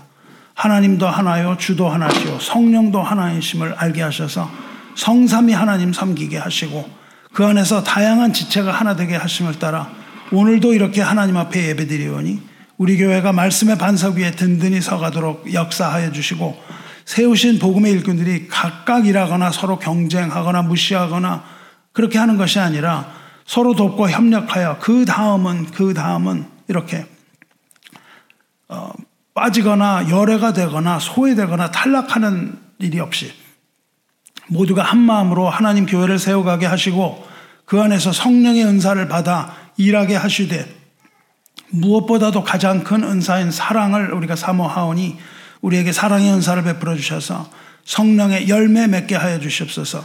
사랑 안에서 하지 못할 일이 없고 서로 사랑할 때 예수의 제자임을 알게 된다 하셨사오니 오늘 받은 말씀대로 성령의 은사를 받아서 흔들리지 않는 하나님의 집 세우게 하여 주시옵소서. 우리 모두의 삶의 근원이시며 생명을 나누어 주시는 생수의 근원이신 우리 주 예수 그리스도의 능력의 이름으로 기도 드리옵나이다. 아멘.